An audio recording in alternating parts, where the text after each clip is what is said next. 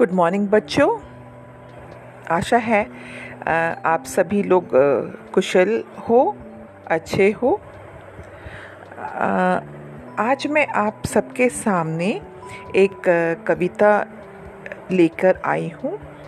मैं चाहूँगी कि आप ये कविता ध्यान से सुने, इसे समझें और इसे याद करें और आपके हिंदी टीचर के सामने इसे बोलें। तो बच्चों, कविता कुछ इस तरह से है। कुछ करना है तो डट कर चल, थोड़ा दुनिया से हट कर चल। लीक पर तो सभी चल लेते हैं, कभी इतिहास को पलट कर चल। बिना काम के मुकाम कैसा, बिना मेहनत के दाम कैसा? जब तक ना हासिल हो मंजिल तो राह में आराम कैसा? अर्जुन सा निशाना रख, मन में ना कोई बहाना रख।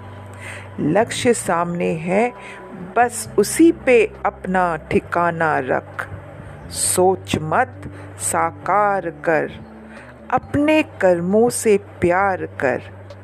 मिलेगा तेरी मेहनत का फल किसी और का ना इंतज़ार कर। जो चले थे अकेले, उनके पीछे आज मेले हैं। जो करते रहे इंतज़ार, उनकी ज़िंदगी में आज भी झमेले हैं। ठीक है बच्चों तो इसे आप लोग याद करेंगे और अपने हिंदी टीचर के सामने बोलेंगे। मैं फिर से आपके सामने एक नई कविता लेके जल्द ही आऊँगी। मैं आपकी प्रिंसिपल श्रीमिता शाइनिंग ऑफ़